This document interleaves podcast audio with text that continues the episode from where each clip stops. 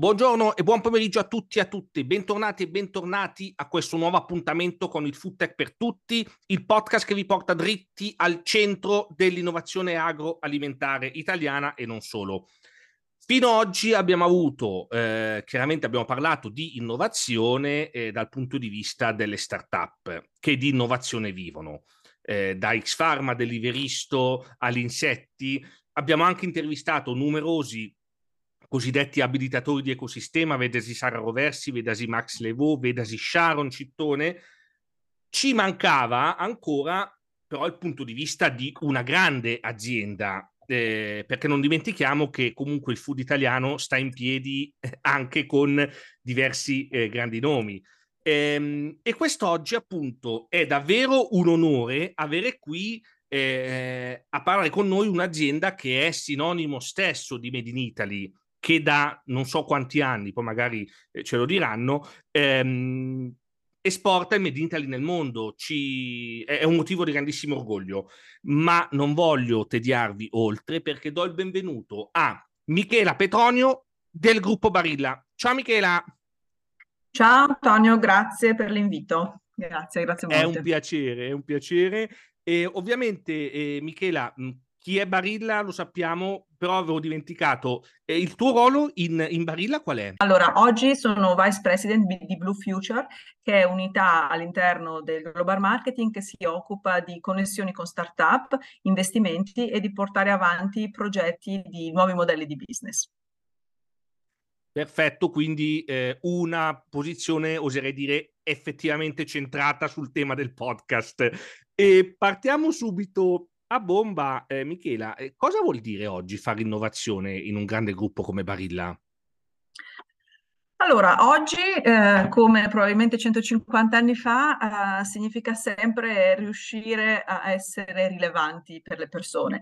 Eh, è quello che è un po' sempre il nostro significato di innovazione, cerchiamo di, di tenerlo al centro di tutte le conversazioni, ossia quello eh, di continuare a fare prodotti, avere dei marchi che siano importanti per le persone, che risolvano veramente dei loro problemi quotidiani, che corrispondono ai loro bisogni. Ed è anche un po' il motivo per cui eh, noi pensiamo che promuovere un'alimentazione che fa bene eh, e che eh, a noi come individui e come soggetti di una comunità eh, sia comunque anche un po' il nostro, il nostro purpose di, di, di, di lungo periodo. Eh, pertanto oggi noi lo racchiudiamo questo, questo, questo nostro modo di, di, fare, di, fare, impresa eh, e di dare eh, diciamo, a, a, tutte le persone la gioia del buon cibo per, per, per migliorare la nostra vita. Um, la verità è che eh, per riuscire a essere rilevanti ci, ci, ci, bisogna anche un po' dotarsi di modi di lavorare eh, che siano attuali. Eh, per noi, per esempio, negli ultimi anni essere sicuri che eh, continuiamo appunto a risolvere problemi reali per le persone in cucina o comunque legati all'alimentazione significa continuare a parlare con le persone, eh, continuare a confrontarci con i nostri consumatori, eh, avere quindi canali aperti sia nella ricerca e sviluppo che nel marketing e continuare a essere sicuri che i nostri prodotti possano essere sani e che poi ovviamente pensino all'ambiente e al ruolo sociale del cibo. In tutto ciò uno può dire che cosa c'è di innovativo, eh, che, cioè alla fine che cosa, che cosa diamo alle persone. Cerchiamo di dare per soluzioni sempre più comode, eh, gusti sempre più sfiziosi, contemporanei, ingredienti più sicuri, pratiche agronomiche sostenibili, supply chain sempre più controllate e tutto ciò eh, richiede l'applicazione di, eh, di, nuove tecnologie, per esempio, nuovi sistemi produttivi. Eh, quello che voglio dire è che non sempre l'innovazione è necessariamente esplicita per le persone, non sempre sono solo i nuovi prodotti a, a cambiare, ma spesso cambiano un po' dietro le quinte i sistemi produttivi, eh, come pensiamo ai nostri nuovi prodotti, come li sviluppiamo. E, e questo diciamo è, è, un divenire, non è, non è, mai un punto e l'organizzazione deve sempre essere, eh, come dire, pronta a, a, alla nuova sfida e, e, con i tempi insomma, che cambiano così velocemente diventa effettivamente sempre più difficile. Uh, grazie Michela, quindi sì, un'innovazione quindi di prodotto e di processo, hai detto giustamente te, un'innovazione che spesso il consumatore non vede, ma che e, e invece poi si sente forse, oserei dire. Ehm, hai parlato di un modello eh, Michela, assolutamente eh, interessante, che anzi dovrebbe essere preso da esempio. Eh, pensi che eh, oggi eh, si faccia poca innovazione nel food italiano? Eh, qual è tuo, la tua opinione al riguardo? Ma io cerco di, di, così quando guardo anche quello che fanno i, i colleghi di altre aziende o in competitor, eh, cerco di, di, di vedere che, che, e di considerare che fin tanto che un'azienda esiste, è attuale ed è sul mercato, significa che è innovativa, nel senso che è riuscita ad evolvere. Um, e vediamo per esempio negli ultimi anni tutto un fiorire di piccoli marchi che, che, si fanno spazio nel mercato, spesso anche con alimenti molto tradizionali, ma che magari per esempio hanno sfruttato nuovi modelli distributivi. Pensiamo a quanti prodotti anche iperlocali, agricoli, oggi riescono ad arrivare sulle nostre tavole eh, grazie a sistemi di delivery. Per cui, ehm, diciamo appunto, se guardiamo all'innovazione appunto un po' più da 360 gradi, eh, secondo me eh, l'Italia sta facendo, il nostro paese sta facendo i suoi, i suoi passi. Ecco. Eh, certamente eh, viviamo in un ecosistema che ehm, non è così veloce, se vogliamo, a, a, a riuscire anche a catturare ehm, le nuove tecnologie, ma, ma, più questo, secondo me, per, per un tema di ehm, appunto infrastrutture economiche economiche piuttosto che Uh, di, di, del nostro sviluppo economico che è basato tantissimo sulla piccola impresa.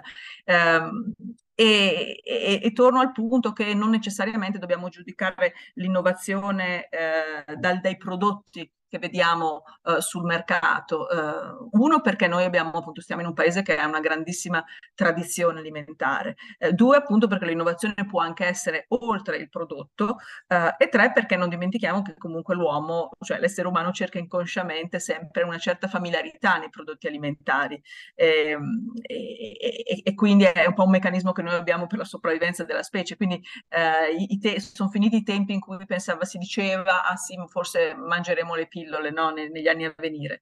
Eh, il cibo alla fine è, è, parte fondante della nostra cultura per cui le persone non cambieranno e non cambiano atteggiamento così velocemente nel cibo, anche se è vero che le nuove abitudini emergono e emergeranno sempre di più.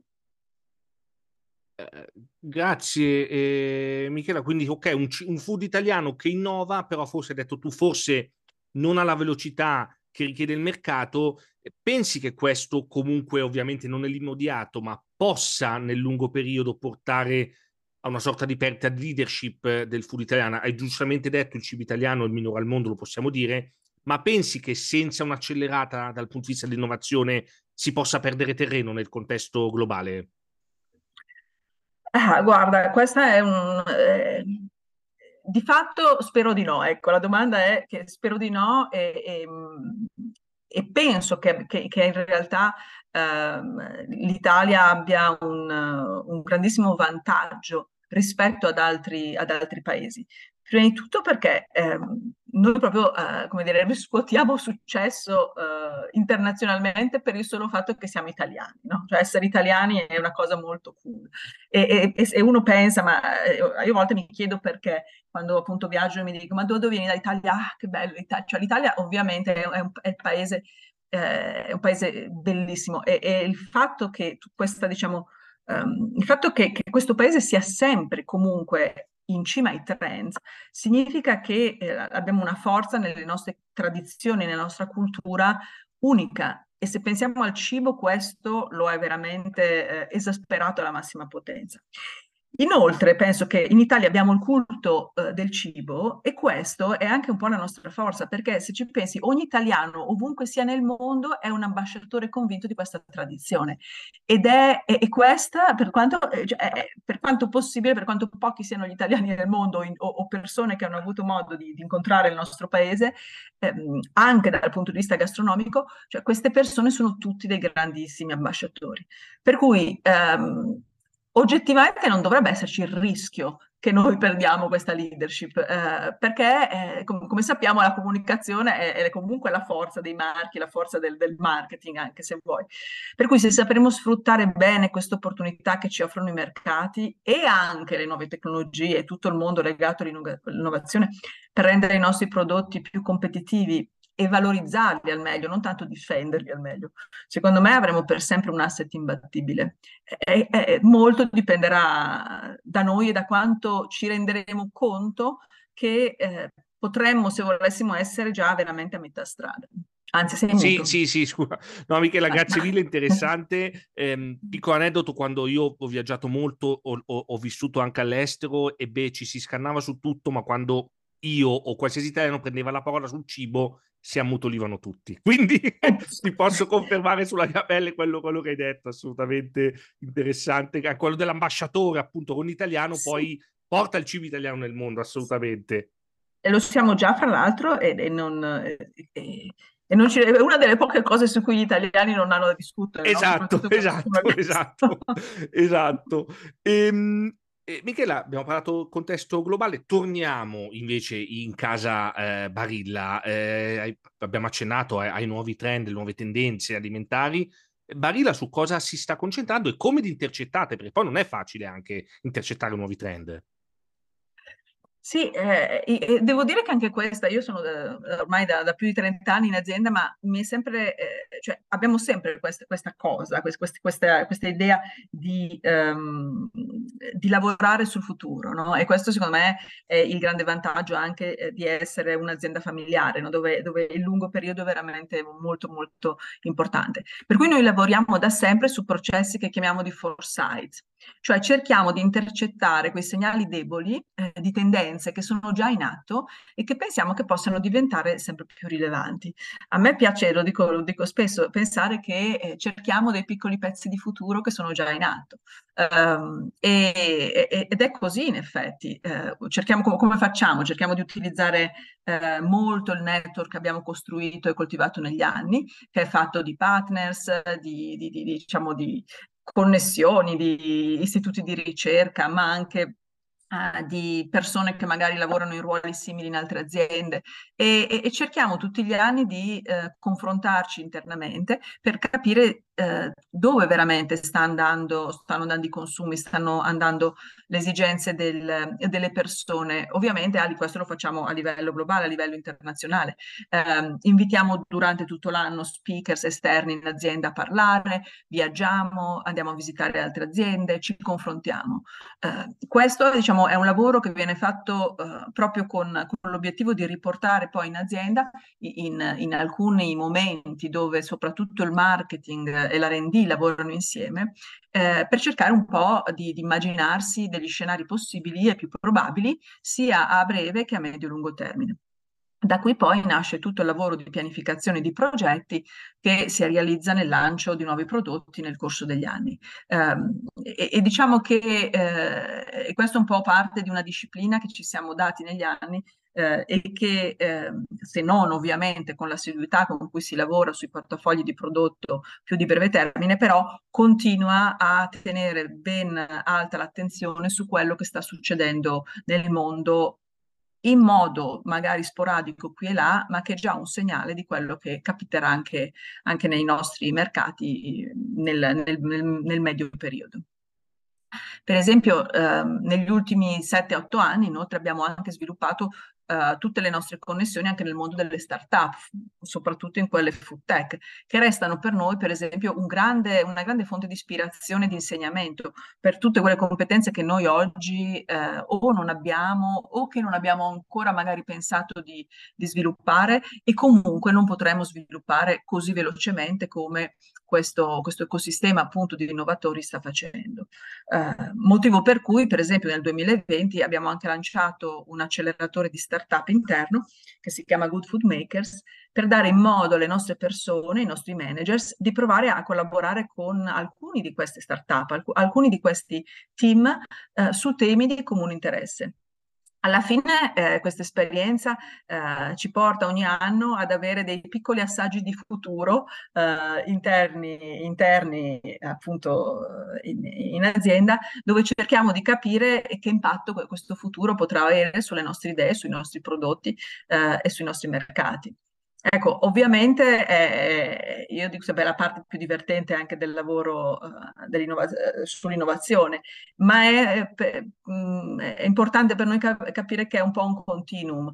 Che eh, no, non viaggia a compartimenti stagni. Ecco. A seconda di quello che vediamo emergere eh, da, questi, da, questi, momenti di, così, di, di, di, scenario, di previsione di quello che succederà, poi possiamo accelerare o rallentare progetti eh, che eh, possono diventare di nuovo più o meno rilevanti per i diversi marchi e per le diverse geografie.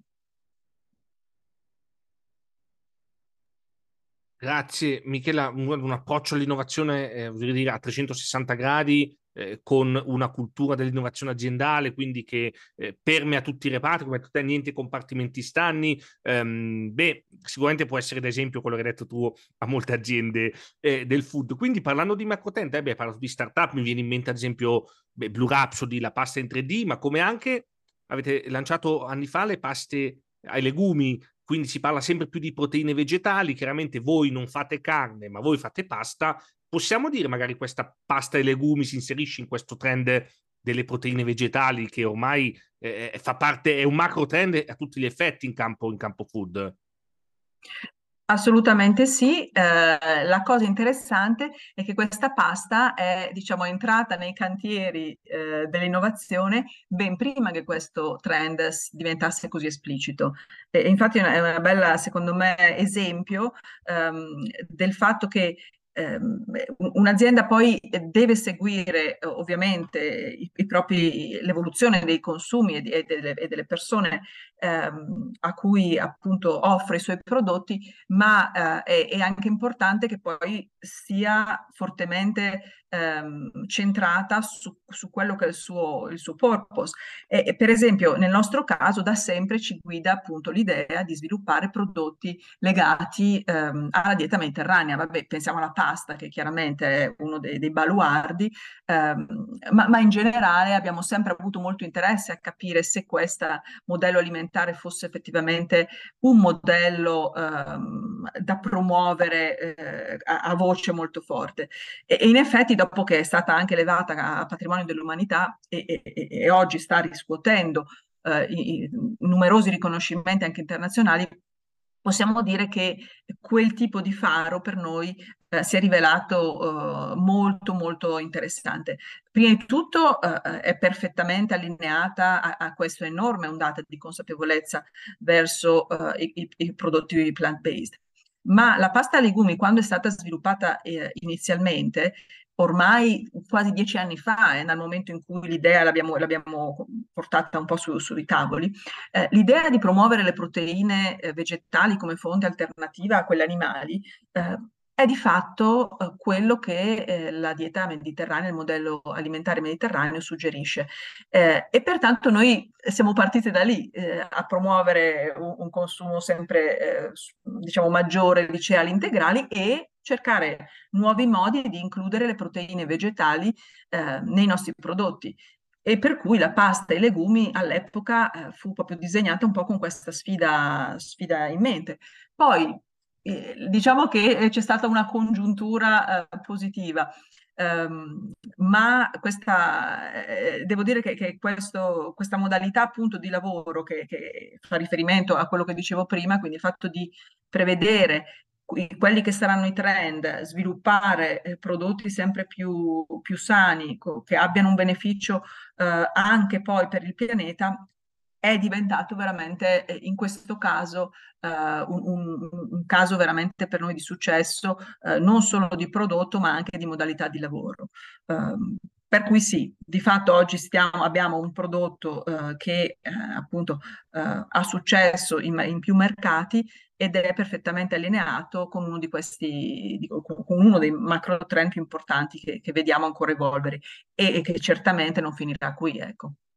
Eh, macro trend di cui ecco non sapevo siete stati a questo punto un precursore a tutti gli effetti perché giustamente dieci anni fa non se ne parlava di proteine vegetali come se ne parla ora quindi ecco un plauso ecco kudos come si suol dire Eh, no, su questo posso aggiungere per esempio che ehm, all'epoca quando avevamo appunto sviluppato i primi, i primi, prototipi e ci chiedevamo appunto quando i mercati sarebbero stati pronti, era evidente che negli Stati Uniti c'erano già delle, diciamo, delle, delle, delle aree in cui eh, si parlava moltissimo, la conversazione sulle proteine vegetali, sul plant-based era molto molto accelerata rispetto a quanto fosse eh, per esempio in Europa. Um, e per cui ecco, a quel punto lì poi si tratta un po' di fasare i progetti e decidere eh, dove, quando e come lanciare.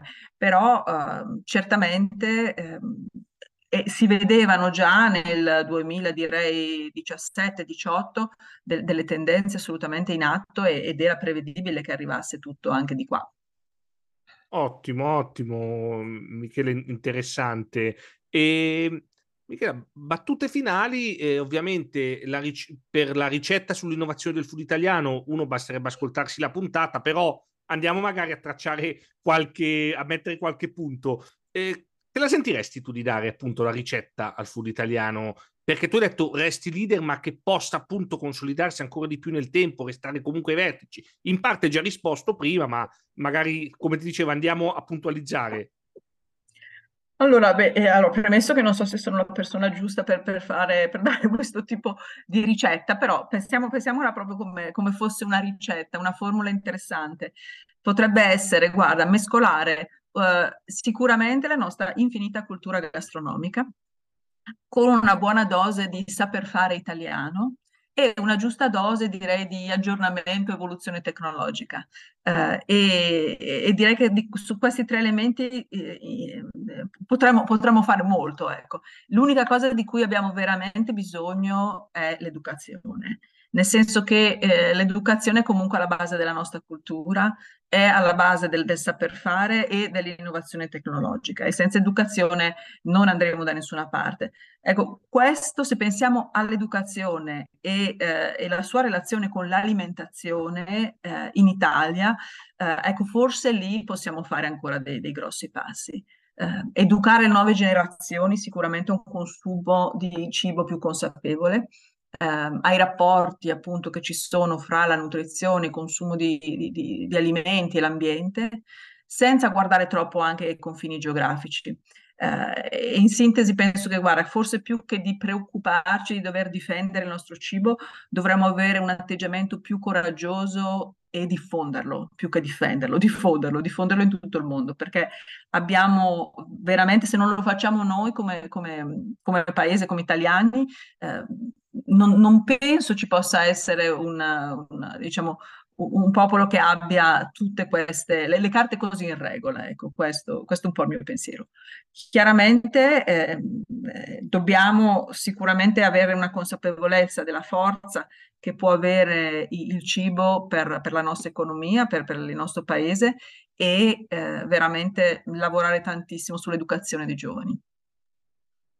Interessantissimo, Michele. Effettivamente, questa è, un, è, una tematica emersa anche in altre puntate, ad esempio con Sara Roversi. La prima possiamo parlare di eh. innovazione quanto vogliamo, ma se non c'è appunto l'educazione a quella che è un'alimentazione direi sana, ma a, a oggi anche rispettosa dell'ambiente. È chiaro che possiamo parlare di innovazione quando vogliamo, ma se poi non viene adottata dal consumatore finale, eh, sono quasi parole buttate al vento. Eh, quindi assolutamente eh, condivido eh, quanto qua, il tuo pensiero. Ehm, Michela, eh, ti ringrazio molto, è stata una puntata veramente, veramente interessante e io spero e credo che possa essere un po' anche da esempio a molte aziende del food che ascolteranno perché hai dato veramente degli spunti interessanti. Eh, ti ringrazio molto, eh, signori, ringrazio ancora Michela Petronio di Barilla che ci ha parlato di innovazione veramente a 360 gradi. Eh, Michela, eh, grazie ancora e, e, niente, ci restiamo in contatto. Grazie, grazie a te per, per, insomma, per questa opportunità e a prestissimo allora. È stato un piacere. Ciao. Ciao.